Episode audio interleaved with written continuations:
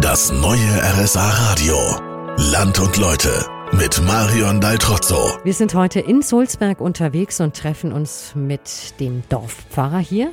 Solange noch einer im Dorf ist, der ist seit knapp einem Jahr hier, Hermann Drischberger. Grüß Gott. Sie sind noch gar nicht so lange hier und jetzt verändert sich doch einiges. Was passiert ab nächstem Jahr? Es wird mehr Arbeit für mich kommen, mit Sicherheit, ja.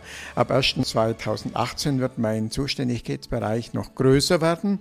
Es kommt außer den drei Pfarreien, die ich jetzt habe, Sulzberg, Moosbach, Ottaker, noch dazu Durach, Weiderhopperkottern und Bodelsberg.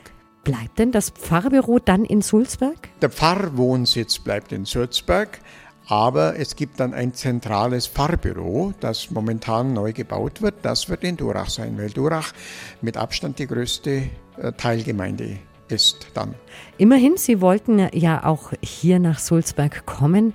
Ist in dem knappen Jahr, seitdem Sie hier sind, schon was Interessantes passiert in der Kirche? Nicht in der, in der Kirche, sondern im Religionsunterricht.